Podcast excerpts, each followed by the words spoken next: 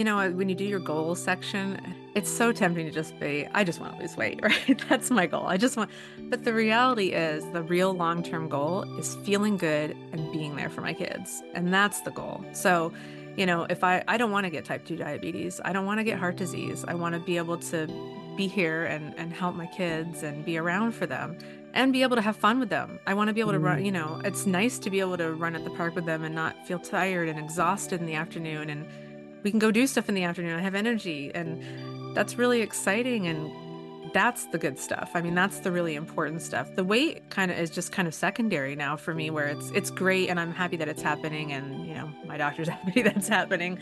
But you know, the it's secondary to the big stuff. I'm super excited to announce the release of our new PCOS management app, Ovie. As someone who has PCOS, I saw firsthand how much hyper personalized tweaks to my lifestyle had a dramatic impact on solving my PCOS symptoms. As a registered nutritionist and exercise scientist, I saw the same effect for many of my patients. But I also saw that only seeing me once a month or even every few weeks just didn't work for most people. Changing what we eat, how we move, and sometimes the very essence of who we are, like being a perfectionist, is really tricky.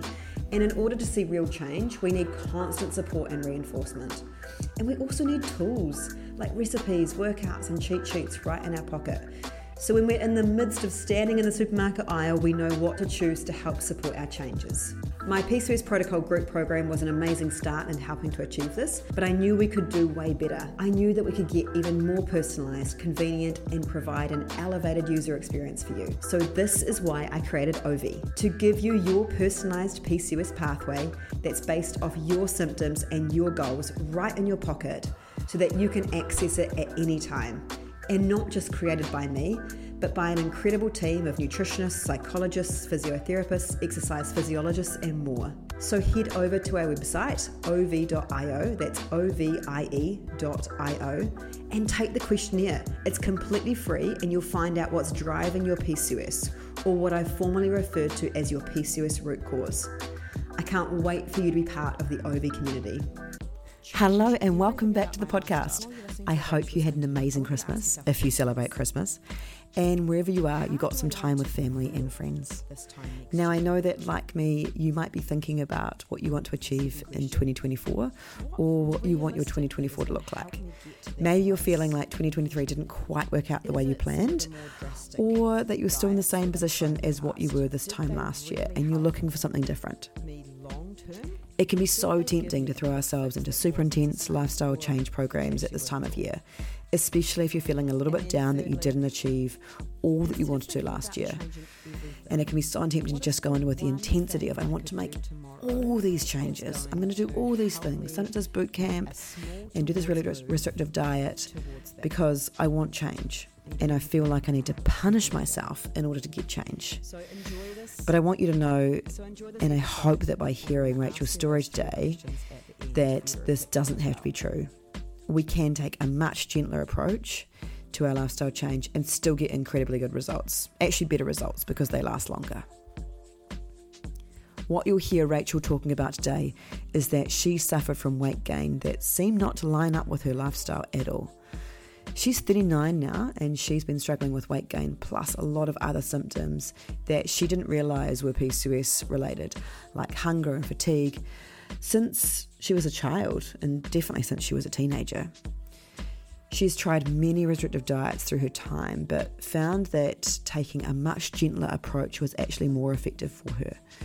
She found that by allowing herself 20% of the time to have those treats and to not exercise and have late nights and not be super restrictive, that it actually meant that she had better improvements in her weight loss than following diet uh, strictly 100% of the time.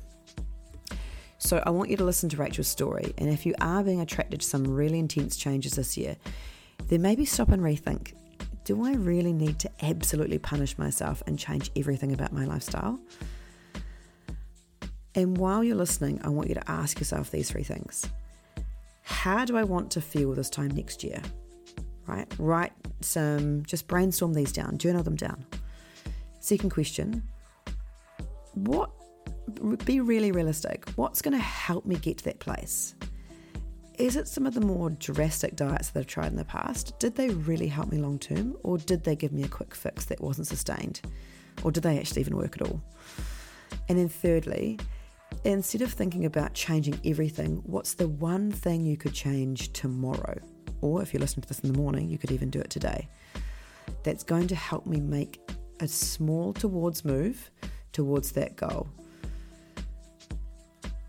So enjoy this, and I hope that by the end you have some more clarity about what you can do to get started. Welcome, Rachel. Thank you so much for joining me on the podcast. It's so lovely to hear you, have you here, especially because I know that you have listened to pretty much the entire catalogue of podcasts. So it's great to, to have you on the on the caller end this time. Yeah, it's so weird to be on the other side of it, but I'm very happy to be here. Oh, I'm great. And so, can you take us back to where your PCOS journey started? My symptoms really first started in that sort of preteen age. I, I started gaining weight really rapidly as soon as those hormones started going, and but the it wasn't diagnosed until I was actually in high school. A dermatologist saw all my acne and had tried to treat it for a long time, and finally, I was a senior in high school, and he just said look, I'm going to ask you about some other symptoms and started asking about periods and things like that and realized pretty quickly, I think that you might have PCOS. We're going to send you to an endocrinologist. And mm. the testing confirmed everything. It was very clear that that's what was going on. And that's where it started. And what was the acne like for you? Was this just like face acne? Was it kind of just su- surface or was it quite cystic? No, it was cystic and it was body acne. So a lot of my back, especially thighs, you know, just sort of weird places, not necessarily. I had some on my face, but not really that much on my face, actually. It was mostly everywhere else. So it was really, and it was really hard to treat. We had been trying, I tried every topical, you know, over the counter treatment. And then with the dermatologist, every, you know, more heavy hitter treatments, and nothing was working. Nothing took it away or made it any better. Mm. And what were the other symptoms that he asked you about? Well, he could see my weight. I mean, they were weighing me and when I came, and I was already at that point. I had gained so much weight that as a senior in high school, I was already, you know, would have been classified as obese at that point. So that was a really clear one. But he mostly asked about periods, and that was pretty much it. And then he kind of realized those three things together: the acne, the periods, and the weight. He kind of went, "Yeah, there's a good, there's a good possibility that this is what you have." Yeah, yeah. And so you said that that like weight gain was quite rapid during those years was this eh, one that now you you know you look back on and you're like wow yes although i probably put a lot of pressure on myself around that that was didn't actually line up with the lifestyle that i was leading I think so. I mean, I had always been a really active person, you know, in sports and school sports and all, you know, I I had been active, so it wasn't like I was someone who was lethargic or sedentary or anything. It was just the weight just kept piling on. And, you know, I had a sibling too. So we were eating the same type of things because we were growing up in the same house and he didn't have those issues. And here I was just gaining weight and gaining weight and gaining weight. So it didn't make a whole lot of sense. And, and then you just get really, you know, defeated and down on yourself. And then you start making poor eating choices just because you go, well, forget it. I'm, it's this, when I'm doing the right things, nothing's happening. So what's the point of even trying? Totally. And this was, you know, this was in the late 80s 90s as well when i'm sure they weren't quite nearly as as nice about it as what i oh doctors uh, are now no. but yeah, it was, was terrible. They were they were it was pretty we had some pretty brutal doctor's appointments you know with my parents there and just just leaving crying in the car because you feel so bad like your entire worth is wrapped up in what size you are and the fact that you're big makes you different. And in high school is so hard anyway self-esteem wise for most people. And then when you add that on that you're a lot bigger than the rest of your classmates it just made it and and with the acne too on my my back it just made it horrible. You just thought uh you, it was really hard to have good confidence and self-esteem at that point in my life. Oh my gosh yes absolutely. And and how did that then go for you into your like into your 20s with the with the weight and the acne well, what was interesting is when I did get that appointment with the endocrinologist after the dermatologist realized what was going on, they quickly diagnosed me and they immediately put me on spironolactone and on birth control. That was right. the, they said, this is the magic combination. You're going to take these and you're going to work on losing weight and then we'll see you back here in 6 months. And it I will say that for the acne, the birth control, that combination of those two medicines really made a huge life difference for me. It it went away pretty rapidly actually. So i was thrilled about that because at least one one big symptom that was plaguing me was off my list.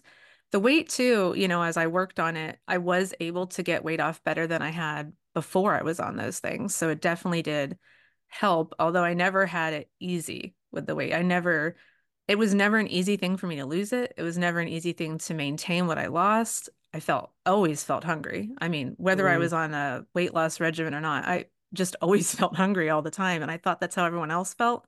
I didn't realize until listening to your podcast that, oh yeah, that's this is actually not normal to feel like that all the time. You should when after you're done eating, you should not feel hungry anymore. But also, while it's not normal, it's so common. You know, so many of us have had this symptom with PCOS. It's probably been the biggest life change for me doing this is not being hungry all the time and not mm-hmm. thinking about food all the time. It's just freed up so much mental space for other things now that yeah. I'm not focused on that or, or trying to constantly control what I eat because I'm hungry all the time. Now I don't have to think about that all the time because it's not that that drive and that craving is not there constantly. Yeah. How did that feel? Like was this sort of for you you'd you know wake up in the morning and you'd be immediately hungry or would it that be you had breakfast and then you were immediately hungry after that or was it after lunch? How does this is this an all, all day thing? For me, it was a little bit later in the day. So I was not a good breakfast eater. So I was like most, many people that you talk to, you know, I would get up and I'd think, oh, I don't really need breakfast. You know, I'd either skip it or have something really small and not that great, like, you know, a piece of toast or something.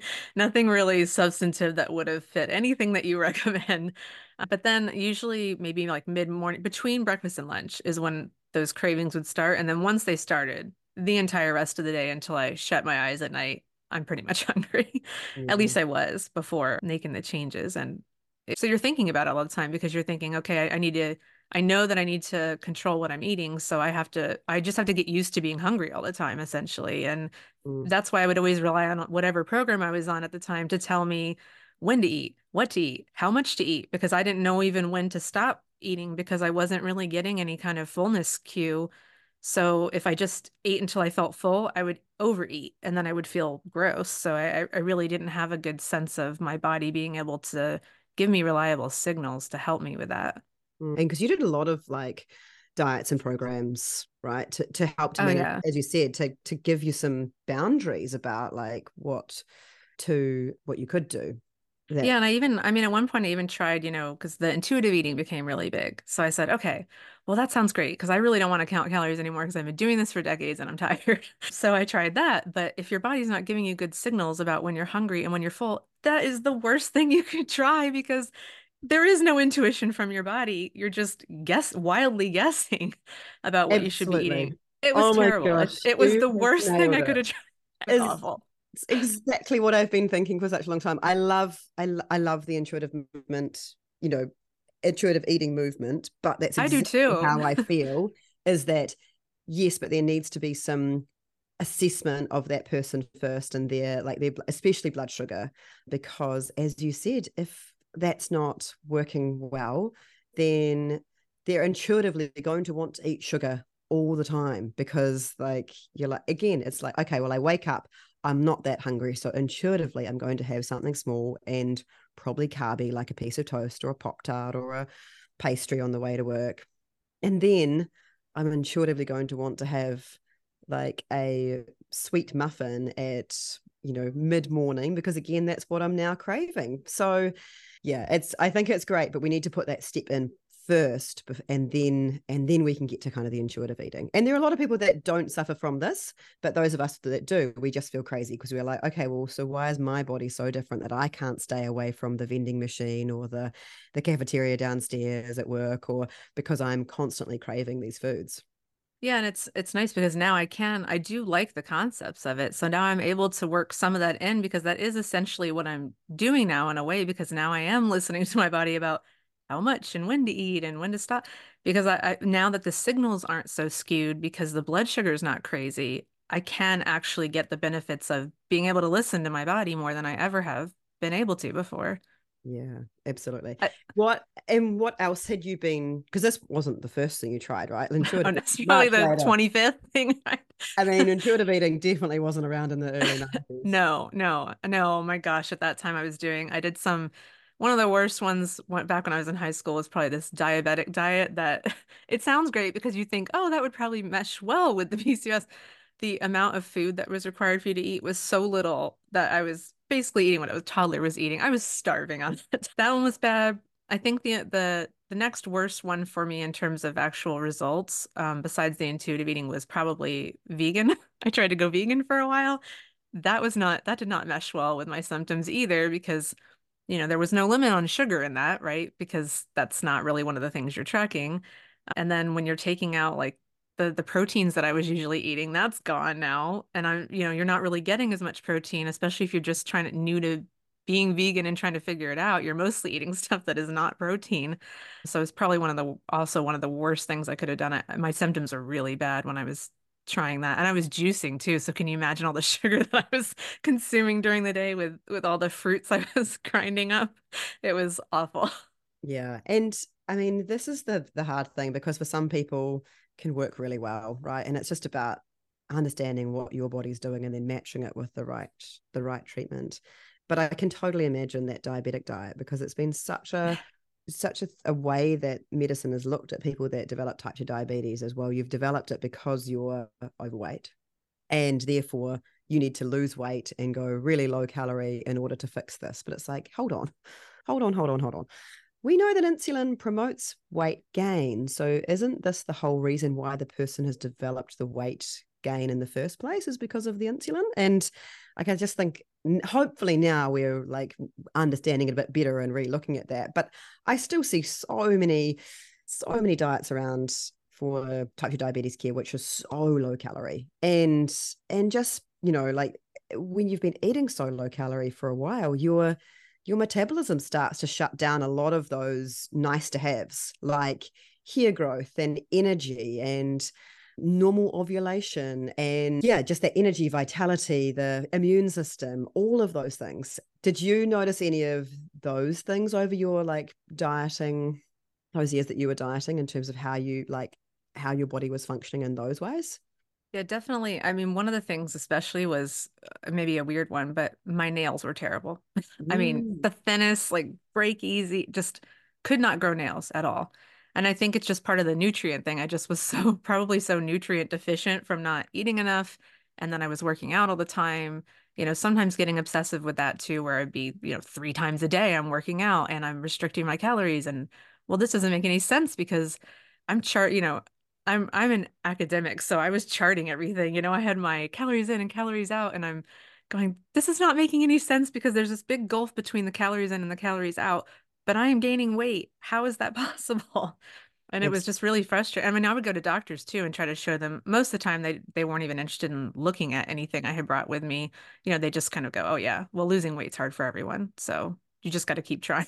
And and unfortunately, I was at a a conference two weeks ago, and I saw one of my old lecturers from the nutrition department at the university I studied at, and I had a really good chat with her. She's awesome. Love her to bits. And I was telling her, she was asking what we were doing, and I was explaining some of the things about how about PCOS and that a lot of our patients have weight gain troubles and and that we we use quite a different approach to that in terms of actually increasing what they're eating first because a lot come in eating so low calorie. And she says, How do you know that? And I said, self reported. And she's like, yeah, okay, so they say they're eating low calorie. And I was like, no, Sheila, absolutely not. I was like, this is one thing that I have learned that I did learn, you know, at nutrition school was that if people are saying that they're eating low calorie and they're not losing weight, then they must be, they use the term underreporting, which is pretty much saying your patient's lying.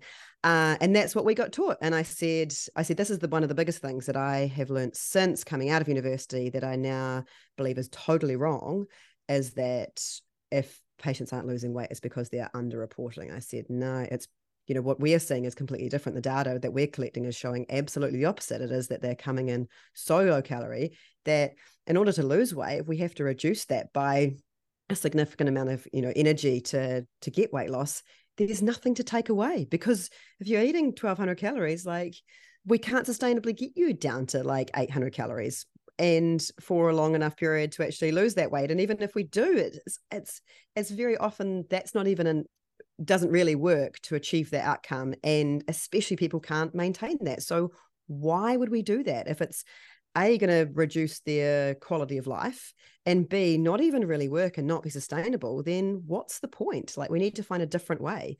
And that was but that was quite a an eye opener to me that that's still the pervasive mindset in in the you know in that realm around weight loss is that oh well they're just lying.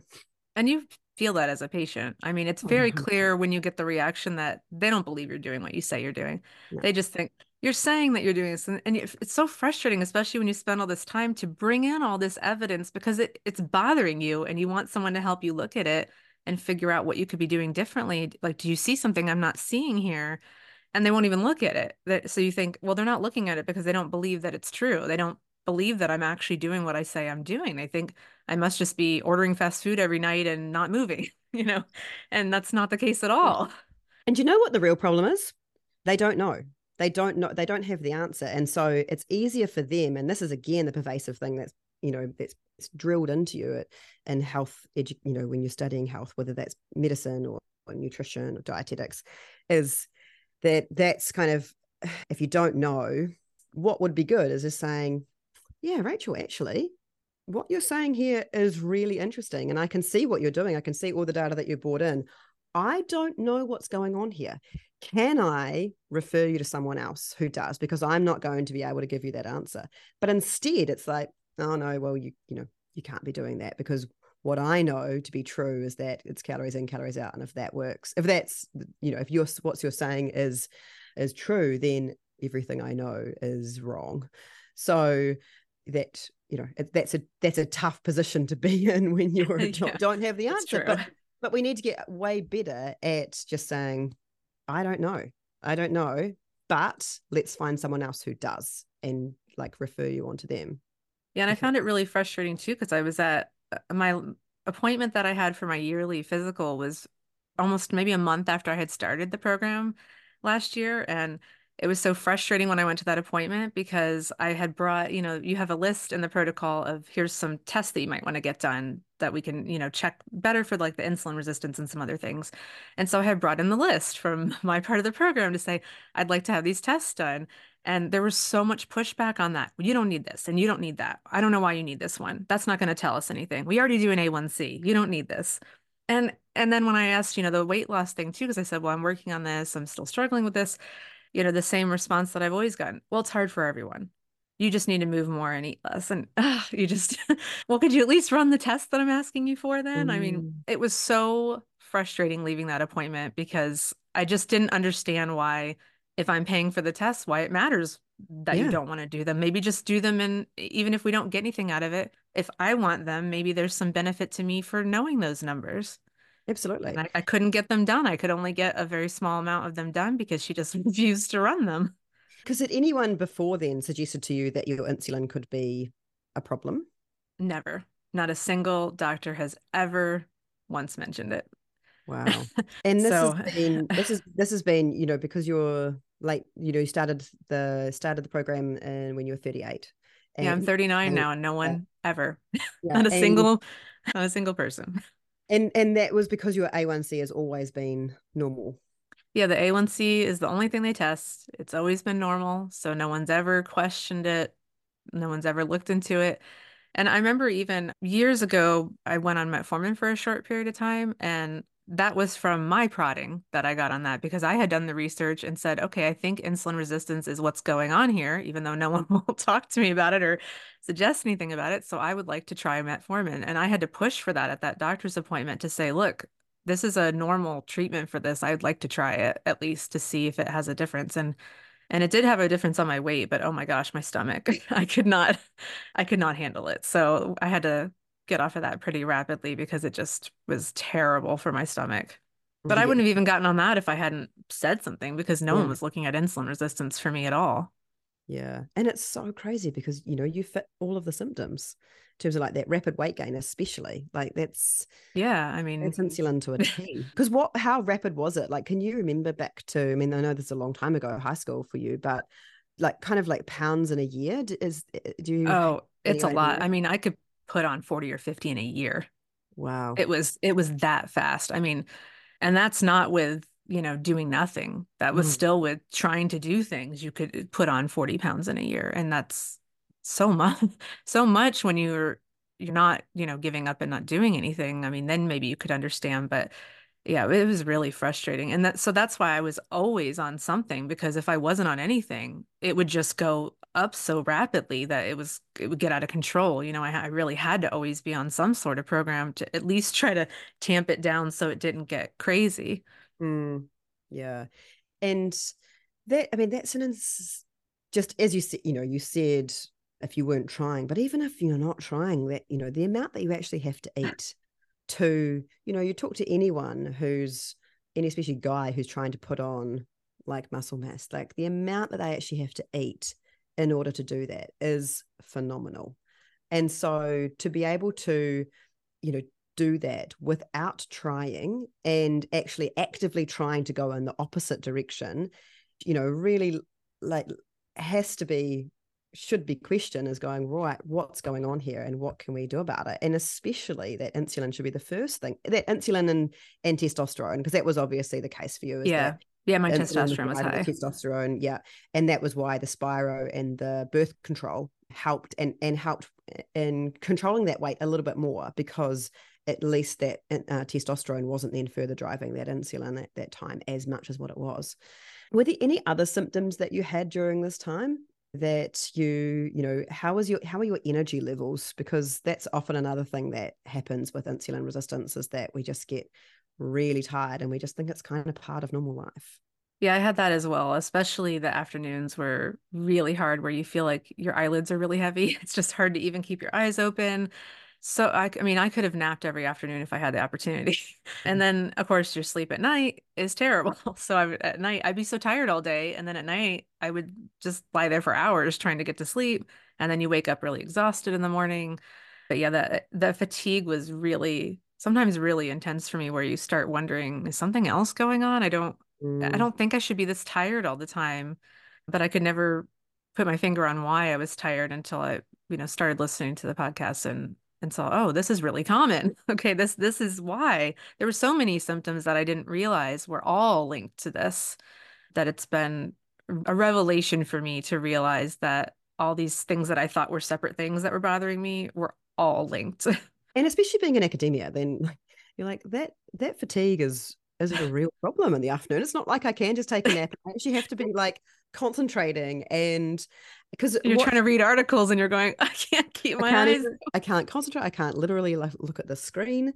And yeah and I, I totally understand what you're saying about you begin to start thinking man what what surely this is not normal. Like how i can't actually function normally yeah like. I, I mean now i'm homeschooling my kids too and i had to do you know we have to do pack everything towards the morning because I think if I'm exhausted in the afternoon, I we're not going to be able to sit there and do math, right? Mm. We need to do all the stuff that's more, you know, challenging, requires a lot of mental work in the morning so that we can get those things done because I know in the afternoon I'm just going to be exhausted most days and we need to pick sort of the the low-hanging fruit, the easy stuff in the afternoon that's not quite so challenging to get through.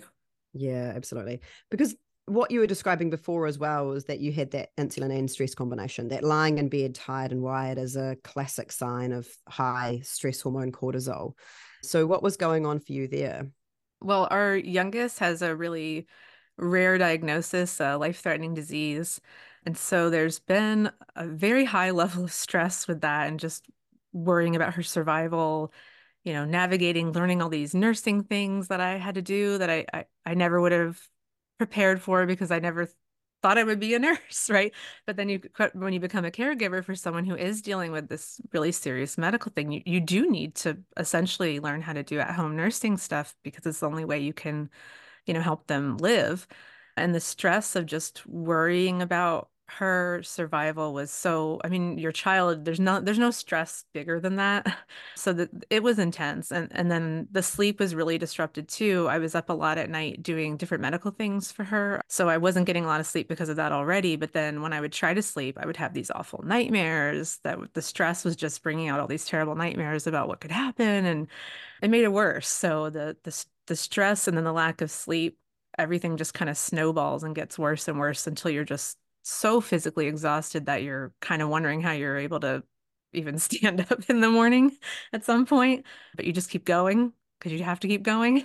Yeah, absolutely. I can't even imagine what you've been through. That is just the level of trauma that is unparalleled. As you said, I, I don't think there's any greater stress in life than your child being very sick and and you know and there being a big question mark about their survival, which is just horrific. How how did you cope with it? How you know w- what can you even do in that situation to so many so many of the things that we hear about stress management we talk about stress management is things like meditation and mindfulness and and kind of reducing and removing stress which like can't be done in that situation. There's, you you can't take that away because i mean at the moment you're you're waiting on a heart transplant for her right?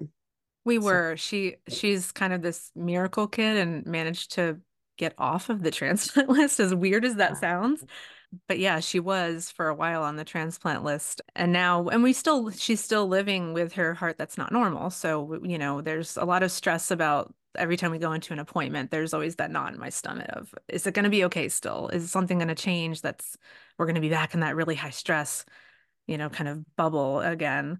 So it's always lingering somewhere there. And there's still, you know, she still has, you know, medical needs that she has even while she's coping with her own heart. But yeah, I mean, at the time, I don't think I was that great at dealing with it. I think it was just more of, you know, that mom instinct of, I am going to do whatever I have to do to help this child survive because I, I love her and I, I'm just going to do whatever I have to do. I mean, we traveled out of state to find doctors to have, I, I had her at a, in a different state because I just said I, I, didn't take no for an answer essentially when when we heard, oh yeah, it's probably not going to be good. Well, I'm going to find someone who has a different answer for me and I just kept fighting for her. But I, th- I think for the stress part, at the time, I wasn't that great at, at dealing with it other than just kind of brute force forcing myself to just keep going. And I thought, eventually I'll get to a point where things are a little more stable and calm, and then I can figure out how to deal with this. And then when I got to that stage, I went, all right, I need to think of something for this stress because the nightmares are bad, the lack of sleep is bad, this fatigue is terrible. Some I have meditation's not working it's just too intense. All I do is sit there and think about all these things that could go wrong. So it wasn't a really good solution for me. I did try it for a while, but it didn't really work. So uh, what I ended up doing is is finding a hobby. And that actually was brilliant and has been the best thing ever for me. So. I I've always liked crafting, so I said I think I'm going to learn how to crochet. And during the pandemic, I decided I was going to learn how to crochet and I love it. And it's so stress relieving that it's now my thing. That is my stress relieving thing now is finding a little time to myself when I can just sit and, you know, listen to a podcast. And that's how I got listening to your podcasts too, because I was looking for something to listen to while I would crochet. And the stress relief from that has been enormous. It even lowered my blood pressure. Just it's it's so zen for me to be able to just focus on a, a repetitive thing and not think about anything else for a little while that really made a huge difference for me is fi- finding a hobby that I could enjoy that was relaxing. Yeah. I think that's such a like underrated form of stress management because you're doing I find it really good too and I have a few hobbies like I like sewing and it's because you have to be engaged in that mentally and what you're doing that you you have to be so mindful you don't really have the opportunity to not be thinking about what you're doing. Like it gets a bit more repetitive and you can, but especially if you pair it with listening to a podcast, that your mind can't wander so much and, and catastrophize. It has to be a lot more in the moment. And it also, but I think the other thing it gives is a lot of joy. And yes. I don't know, but I, you know, I would wonder if for maybe for some people meditation gives them that kind of like post joy but i think the success of seeing what you've produced and with the you know the joy that that can bring is such a great combination. I agree. I mean, being able to see the finished project project and go, "Oh, I made this. This was just a ball of yarn and look at it." It's it's just such a good feeling to have that product at the end too that you got your stress relief, but you got something out of it too because in the end you made a hat or something, you know. It's a really good feeling. Yeah, I think that's such a such an underrated form of stress management. So you talked about your daughter. We haven't actually talked about fertility because that obviously always comes up with PCOS. But was that ever an issue for you? Surprisingly, no. I was uh, able to get pregnant with both of my daughters. The second one maybe took a little bit longer trying, but even then it was within a year. So it wasn't, you know, an exceptionally long period of time. And I had been on birth control for a long time too. So it's possible that the first several months my body was kind of trying to adjust back to, you know, not being on that. I think it took maybe eight or nine months with my second one. My first was instantaneous, just yeah. got pregnant very easily with my first. So uh, surprisingly, because that is definitely not what I was told by any doctor would be the case. So I, I was not expecting to be able to get pregnant at all based on what I was told. So it was a joyful shock to be able to have my girls without any medical intervention because it's not what I was told. I was told that I would likely never get pregnant without medical help. So it was really a great surprise. Yeah, and I I loved it. We were talking previously, and you said my doctor said to me, "Oh, you're not on the pill for any kind of contraception. You're not going to get pregnant anyway." yeah. And how terrible would that have been if you'd been going, "Okay, well, I don't need to be on it then." I know. Can you imagine, especially since I got pregnant so fast with my first, if I had just gone off of it in my early 20s thinking, oh, it doesn't matter. Yeah, absolutely. I mean, like you were obviously on it because it was really helping with the acne is and yeah. helping with the weight. But imagine if that wasn't and you were like, well, why am I on it? I might as well just like not bother. So I hope that they're not still saying that because I mean that I have had a lot of a lot of patients who have had a unplanned pregnancy because they had been told that they you know weren't going to conceive. So don't even you know well not they didn't say don't bother but it was like well you're not going to get pregnant naturally. Yeah. so they it's like you don't really need this. Yeah, yeah that doesn't surprise and, me. Yeah and i mean that's especially especially in the in the us where in many states there there is not another option now if that happens. Yeah um, it's, it's it is scary. yeah for a lot of people with pcos to know that having PCOS does not make you infertile. Like you're not missing any sexual organs. There is absolutely every possibility that you're going to get pregnant. Like if you know if you're ovulating which even if you have i mean i know your cycles at that time were had been like six months long but yeah. to get a period if it is a period you still have to ovulate and that means that there's every possible chance that if you have intercourse at the right time you can conceive so it's yeah it's it's just anyone listening please remember that PCOS does not make you infertile. And whether that's where you are trying or you're not trying, just take precautions. yeah. Hopefully they're that. not saying that to anyone anymore. I, no, I hope I, not. But this wasn't that long ago. I mean, it was maybe 15 years ago. So maybe it's mm-hmm. changed. Maybe they're not saying it. But if they are, please don't listen because it's wrong. Absolutely. Absolutely. So we have the other thing that I was talking to you about before was mood changes. How you how did you well, how did these feel for you were these just around your period or were these all the time that you were having these mood changes it kind of depends. Some of it was maybe like PMS type stuff, but some of it was also just a response to things going on in life. Like, I, I, definitely think that with everything that happened with my youngest, I was suffering from PTSD and just didn't realize it because I was so busy trying to take care of her that thinking about my own needs or what might have been going on with me was really far down the list for me. So I really think that's maybe what was going on. And then with that mm. came like, you know, a lot of anxiety because I was, there was so much anxiety about everything related to, you know, I can't mess anything up. If I mess up even one of these medicines, that could be devastating for her. If I, you know, if something happens at this appointment and what does that mean? Does that mean that I'm back out of state living in a hospital with her again? What, what, you know, there was so many what ifs in my head that the anxiety was super high, you know, some depression with that too, of just, you know, worrying about her all the time. That that's hard. That's hard for someone to to figure out how to how to cope with that. And I don't think I realized how much of an impact it had on me until things were stable enough that I could focus on myself a little bit and ha- mm-hmm. had a little bit of space to say, all right, I don't think I'm at a very good place right here. I need to to do something about it. Yeah, absolutely. And I mean, I think that anyone that's been through what you've been through would have, you know, a similar kind of PTSD. It's, I don't think that's surprising at all. But did that change though? Because, you know, we haven't really talked about, we've alluded to a few things, but once you kind of made a lot of these changes that we recommend in the program, did that change? Or was this part and parcel of like the getting through the stage with with your daughter and that it's now kind of the fright and flight mode is is over. It's a bit more sort of in remission for want of a better word. But yeah how did that change with actually you are uh, the changes that you were making So I think a little bit of it changed just when we got to maybe a more stable place with our health, that there's sort of these peaks every time we have one of these medical appointments or something. I'll have that, yeah. you know, that that more knots in my stomach feeling come back again when it's those days leading up to it. My sleep is usually bad those days leading up to it just because all these things are going on in my head. But I also think the program really helped massively with mood as well. I mean, even my, you know, my husband noticed and he went, "Wow, it's it's so great to see kind of see you back." He said, "I know that sounds weird to say, but you know, I was just my cheerful self again and not kind of stuck in my head worrying about all these things all the time. I just I feel like this cloud sort of lifted that I didn't realize had been there for a while, and it was it's just been such a good feeling to have so much change in that area too because I didn't go into this anticipating that that part would really change for me. I really was just hope I mean my main hope was that it would help with maybe the weight and some other symptoms but I really didn't have high hopes that it would help on that part but it really has helped there too.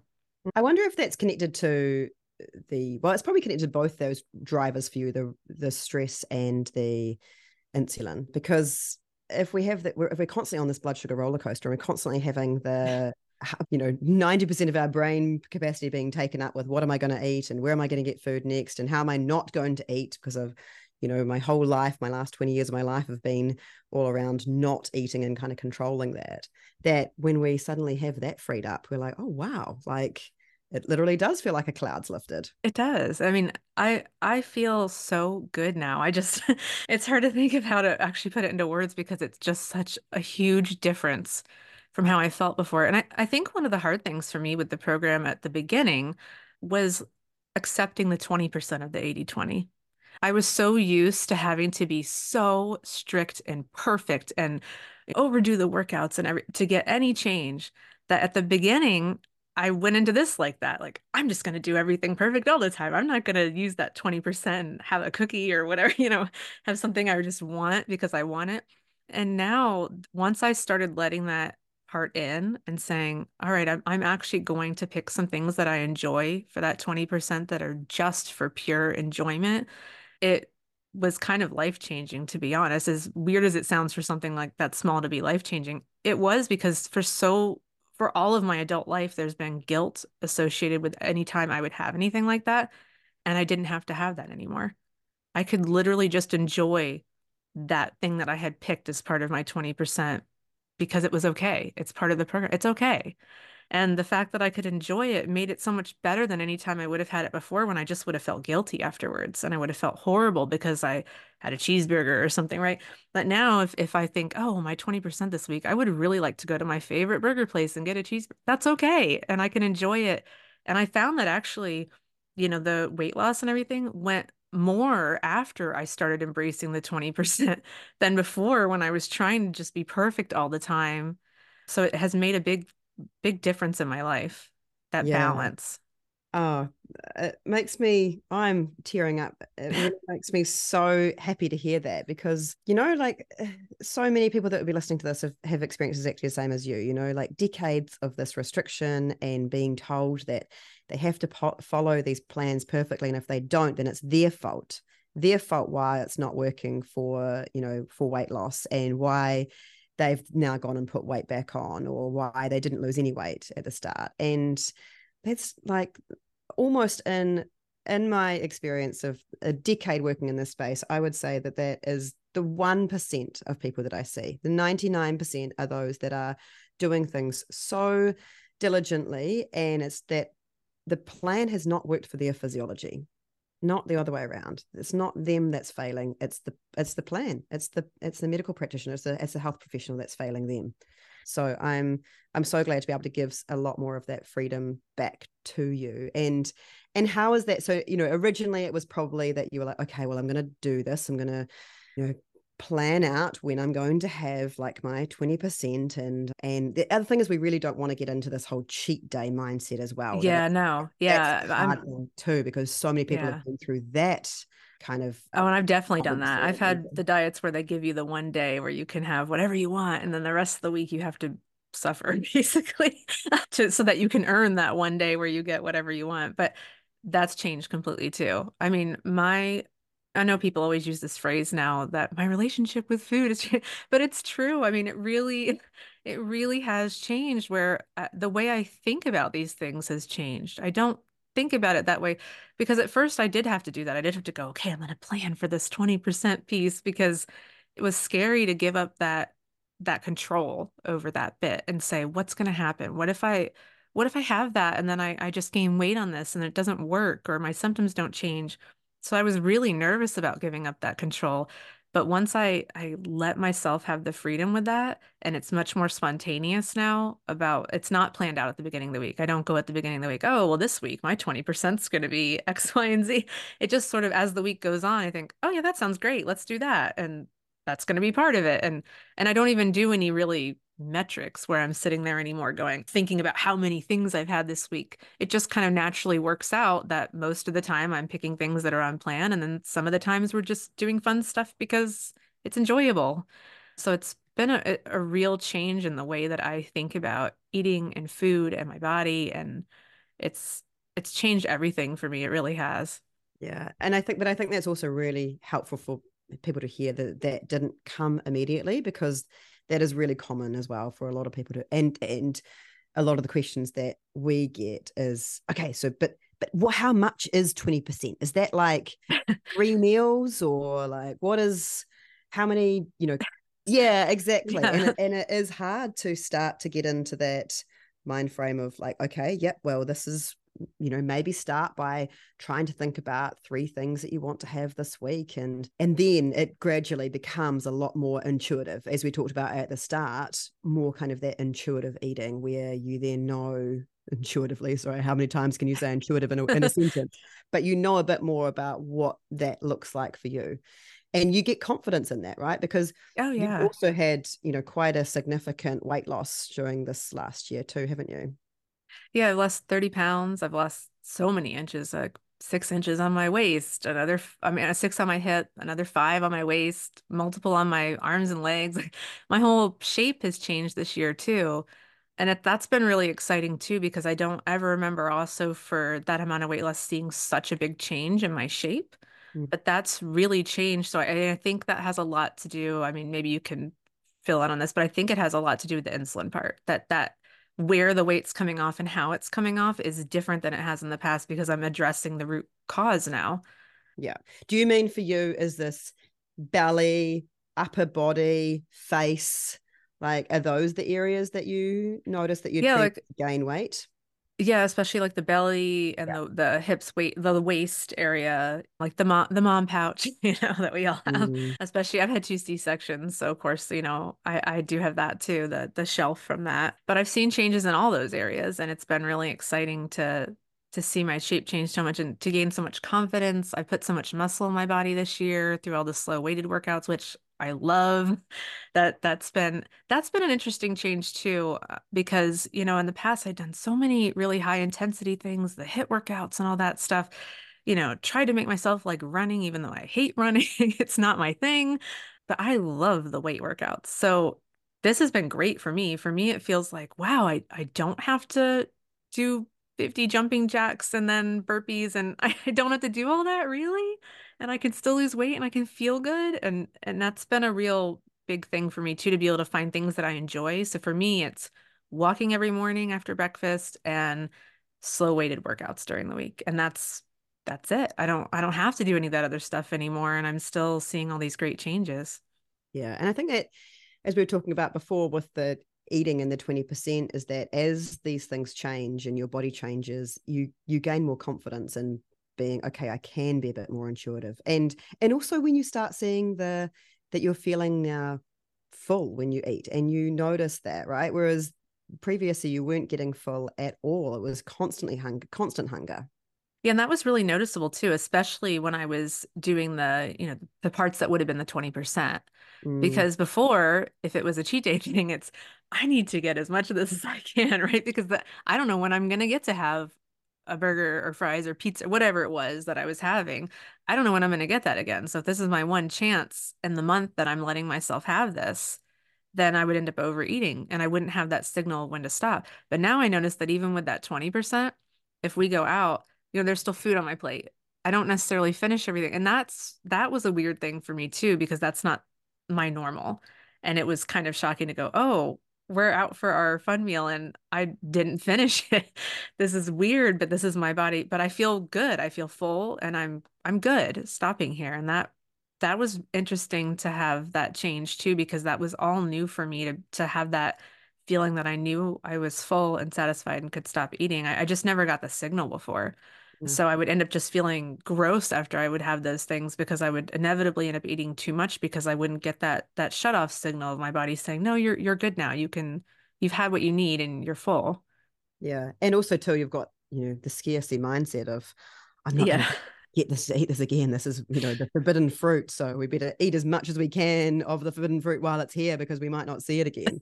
Yeah, my body was like feast or famine. It was like you're either starving me or you're trying to put in as much as you can because you don't think you're getting it again. So there wasn't this nice norm and and sort of stable amount that I was having. And now I have much more of that stability in my week because I'm there's not these big extremes of starving or overeating. Mm. What was what's been challenging for you apart from the the 20%? Is there anything else that's been challenging for you during the last year in adopting kind of this new lifestyle? Not necessarily challenging, but just maybe some things that I didn't think I would ever do or like. Like for the protein shakes is probably one. I went, oh, I gotta eat protein shakes. I don't really, you know, I've tried protein bars and protein shakes, but they're always kind of chalky and had that awful, you know, awful protein taste. So I never thought I'd be one of those annoying people. I, I thought they were annoying people before who would bring their little blender with them when they're shaking it. But now I'm that person. so that was a weird change. I think that the the suggestions that you gave were helpful too with different brands we could try because and not not only that but also having the specifics of oh you don't have to pick these brands though because here's the stuff that you can look for on the label to know whether the one you're picking is okay. So it gave me that ability to try different types. So i bought smaller amounts at first of different types until i found one that i thought okay the taste of this one i can handle. This isn't that chalky. This is okay. And figuring out too how you can mix in different things so that it does taste good for you. So like the frozen berries or I've done again, I, can't believe I'm saying this, but I've even done frozen zucchini, which again, I would never have thought I would be one of those people making a protein shake with frozen zucchini in it. But you know, you can, you just you figure out what you can put in it that masks the taste so that it doesn't just taste like a zucchini shake. It tastes, you know, like berries or, you know, yeah, nut butter. Or, yeah. Yeah. You can you get the flavored protein powder that has the chocolate. I mean, that's been a big change. And also I think getting my I did have to work a little bit about getting my veggie content up especially dinner was great because we always had veggies with dinner but it, it, wasn't something i was doing at breakfast and not so much at lunch either unless i was having a salad or something.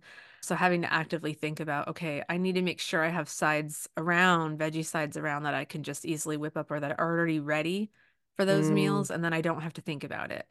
That's so making you know batch salad a big huge batch salad that then i can just if i don't have an idea for a veggie for lunch i can just take a couple big scoops of that in a bowl and I there's my veggies. I don't have to worry about it. Yeah, absolutely. And how's your sleep now? Because that obviously wasn't really within your control a lot with getting up with your yeah. daughter during the night. But in terms of that, like being tired and wired at night, how's that going now? Yeah, now I don't have to get up with her at night, so that part's gone. And then the the program did help with that. I did try the meditation app that you suggested. That helped me a lot to get to sleep because my big issue is really getting to sleep. Mm. I would just lie down and I'd be tired and so frustrated because it would take me hours sometimes to get to sleep. But that really did help. And you know, for me, I had to get over the little bit of the the meditation app, a little bit woo woo, right for me. So I had to go. All right, I'm going to really invest in in trying to not laugh at this, right? Because that's my natural inclination is to kind of think it's silly or whatever. But it actually worked. I mean, it did work. So I'm really glad I got over that part and tried it because it and, and now I'm I don't even have to use the app because now I know how to get my brain sort of to focus so that I can fall asleep without it even. But for a mm. while, I would say probably for the first couple months, I did use the app at night so that I could try to have that that guided meditation to help me clear my head and get to sleep. But now now it's helped so much that I can just use that on my own and and do it. Yeah, because that must have been huge for you with everything you've been through with your daughter and the PTSD and and the you know your brain getting into that catastrophizing state of what could happen is that as soon as you, bet, you're exhausted, and as soon as you are lying down, your body's going, your your brain is going like a mile a minute thinking about all these things that could happen and probably going back through the day and checking off did i get the medication right? And all the all the those little things and what's going to happen you know or what did happen what could have we done differently? All of those things that our brain likes to think about when we're trying to get to sleep yeah it always picks the worst things inevitably mm-hmm. the worst things you could possibly think about are the things that you end up thinking about when you're when you're lying there waiting to fall asleep so it did, does help to really focus out on nothing essentially so that you're mm. not you're not drawn to thinking about stuff that's bothering you. And it helped me a lot. And also I did try, you know, to to do a little less of the you know, computer type things before bed or phone things. You know, maybe crocheting a little bit before I went to bed instead because then I'm I'm doing something relaxing, but I'm also not on my electronics, so it it's really helping in two ways. It's it's giving me something to do so I don't feel like I want to stare at my phone, but also something relaxing that already gets me in that zone of of being calm and being ready to wind down at the end of the day. Yeah, that's a great idea. And a lot of people find like reading a physical book can be a similar Oh yeah, I love that too. So, I read a lot too, so that that's really good too. Depending on what it is, you know, I read a lot of true crime, so maybe that's not the best thing. Especially when you just get so into it, and then you're like, "Oh my god, it's two a.m. and I'm still reading." I yeah, I gotta find out what happens. and it can't be work related, right? Like that's the big thing. Is oh yeah, oh my gosh. Almost for me is like it, it cannot be. It has to be fiction. Like it can't be nonfiction because I just think too much if it's nonfiction. Um, so, where to, to from here for you? Because I mean, you've ticked off a heap of things. Are any anything that you're still working on? For me, I, I mean, I'm still losing weight and in the process of that. So, I mean, I know my doctor still wants me to lose some more. So, they probably always will. so, but I think I'm even thinking about that differently now. I mean, before every program I've been on, I've sort of started it going, okay, I have this goal weight that I want to get to. And then once I get to that goal weight, then I'll be able to enjoy some things I like again. but I don't have to, I don't have to do that and torture myself this time. So there really is no sort of I've changed my view on this since I started. When I started, I definitely had a I want to get to X size or X weight or whatever. But now that I see how it's going and how much I can trust my body, it's more about my body will figure out what its equilibrium is. I don't know what that's going to be. It's still going down in weight now, so I'm not there yet. But I'm hoping that I figure that out over the next year or so that, you know, I I figure out what what's this number that it kind of settles on and it's okay there.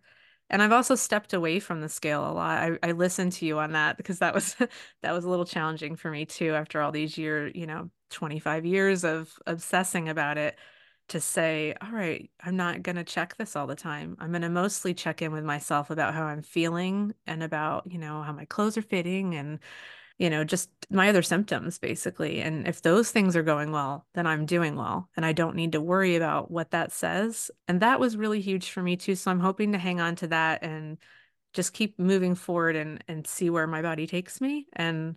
Mm. I'm excited to go up in my next weights for my slow weighted workouts too. That's in my new year is adding in a new set of dumbbells that are heavier. Awesome. Yeah, I think that's a great goal to focus on, like those what's in my control, which is the the habits I'm forming, the the weights I'm picking for my workouts, you know, what my body's doing in terms of burning body fat, pretty much, uh, you know, like a, a lot out of my control. But that must have been really hard for you to give up that control of the seeing the scale because especially when you've had such rapid weight gain, it can feel like it's spiraling out of control. And that even though knowing the weight doesn't necessarily help with that, it it feels like there is at least some sort of control. That if I'm seeing it go up quickly, then I know that oh my gosh, I've got to do something about it. Especially when I'm trusting this new kind of technique of 80 20 and you know that feels all like quite woo woo and a little bit out of my control as well then it's you know the scale was one thing that i can keep control of and i can make sure that you know when i'm eating this 20% i'm not suddenly gaining 10 kilos because i had a cheeseburger yeah and i'm such a logical you know analytical person when it comes to that stuff that that's why you know having that num- a number something that i can mm. look at and go this is my sign of whether i'm doing well it was hard to let go of that definitely especially when i started integrating more the 20% like we were talking about it you know, there was that fear at first that what if it bounces up? What if my weight bounces up for a little while.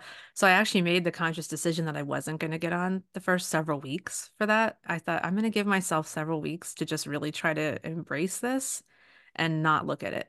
And then, uh, you know, next month I'll get on the scale just to see where I am, but I'll try not to put any emotional weight on that and just say, let's just do a check in. It's just a check in. It doesn't mean that you're failing if it goes up a little. Doesn't mean that you're doing something wrong because if you're still feeling good, then you're still making positive moves. And that's, I think the fact that I've had so much other symptom change has been really helpful with that too, because then I could always look to that and go, but I feel really great right now. So whatever the scale says this this week or this month or you know whenever I choose to get on, I, it doesn't all have to be wrapped up in that anymore because there's so many good things that are going well that I can hang my hat on if I am having a you know a way in where nothing changes or something. Yeah, and I think that's so important because especially when you know 20 years of your life have been wrapped around like weight loss to actually take be able to take a step back even though you know that can still be a goal right? Like that's there's no yeah. there's no shame in that. I think that a lot of people do put a lot of shame in there and saying well you shouldn't be doing things to lose weight. You can that's totally fine but when we can focus on the things that are, are in our control like the habits that we're forming or focus on the other really important things about how we're feeling that are actually going to improve our quality of life as well.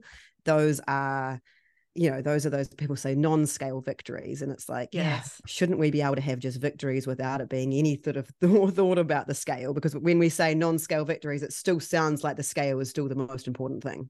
Yeah and I, and I do I... wasn't that the most amazing story. I am blown away by all of the people that i talk to and just how resilient so many of you are in dealing with awful things that happen in your life, like Rachel and her child, but still have the motivation and drive to improve your PCOS symptoms so that you can be there for your family and friends and thrive with your PCOS. So, at the start, I got you to think about three things. I asked you how to ask yourself, how do I want to feel this time next year? then what realistically is going to help me get to that place? Is it some more of the drastic diets you've tried in the past, like Rachel? Or did they just give you a quick fix that wasn't sustained? And then, thirdly, what could you do? So, go back to that second one be really realistic what's going to help you, right? And then, thirdly, what's one small towards move that you can make today or tomorrow to help you get to that goal? And if you want to follow in Rachel's footsteps and try a program that's actually going to help you make sustainable changes and in a way that's actually going to improve other symptoms like your energy levels and your uh, your fatigue and your hunger, not make you absolutely starving, but actually make you feel full for the whole day and not make you think about food all the time and crave sugar, then come and try, try Ovie.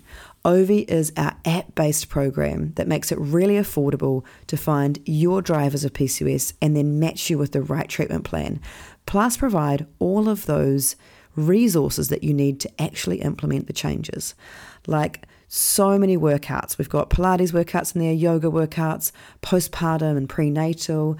Uh, we've got body weight and weighted exercises as well. So you can do this at the gym, you can do it at home, you can do it wherever you want to. We've even got short ones with no uh, equipment that you can do in your hotel room or when you're away on vacation plus all of the recipes that you can try for implementing the food changes that now are going to suit your PCOS but also in a way that allows flexibility within that. As you heard Rachel talk about, there's it's really important to us that you have that 20% of your food that's not what is necessarily the best choice for your PCOS, but allows, but is not going to impact you getting the results and allows you to actually live your life and enjoy things, enjoy social occasions and going out with friends and family.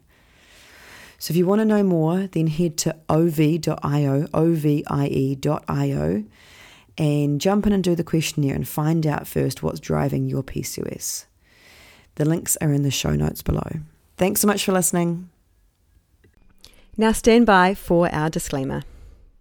The information contained in this podcast has been prepared for the purpose of providing information, including about the PCOS nutritionist products and services, and is designed to support clients' overall wellness. It is not intended to provide medical advice or designed to rectify, treat, or cure any specific medical conditions or diseases. Nothing stated or shared in our podcast is intended to be and must not be taken to be medical advice.